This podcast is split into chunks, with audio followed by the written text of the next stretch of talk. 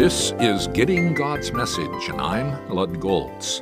We left off our study of Isaiah 52:13 through 53:12 a week ago. Understanding that portion is the basis of what Isaiah says in chapter 55. This chapter reveals the evangelistic passion of the prophet Isaiah. His heart was aflame and his tongue eloquent as he did his best to explain how anyone can experience God's mercy and pardon. That is the focus of this chapter. Now let's see how this focus is amplified.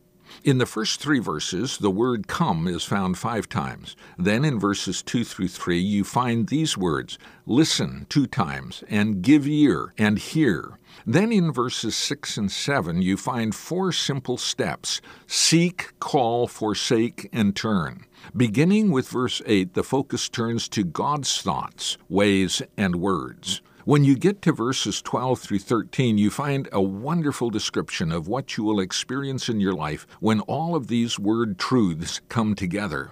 But the climax is not what you experience, no matter how wonderful that is. Listen to what Isaiah declares This will be for the Lord's renown, for an everlasting sign which will not be destroyed. Let's take time to study how the focus is progressively amplified in this chapter. The focus we identified was this Isaiah's heart was aflame and his tongue eloquent as he did his best to explain how anyone can experience God's mercy and pardon. The first thing he emphasizes is that we must come to God and receive the provisions God has freely provided.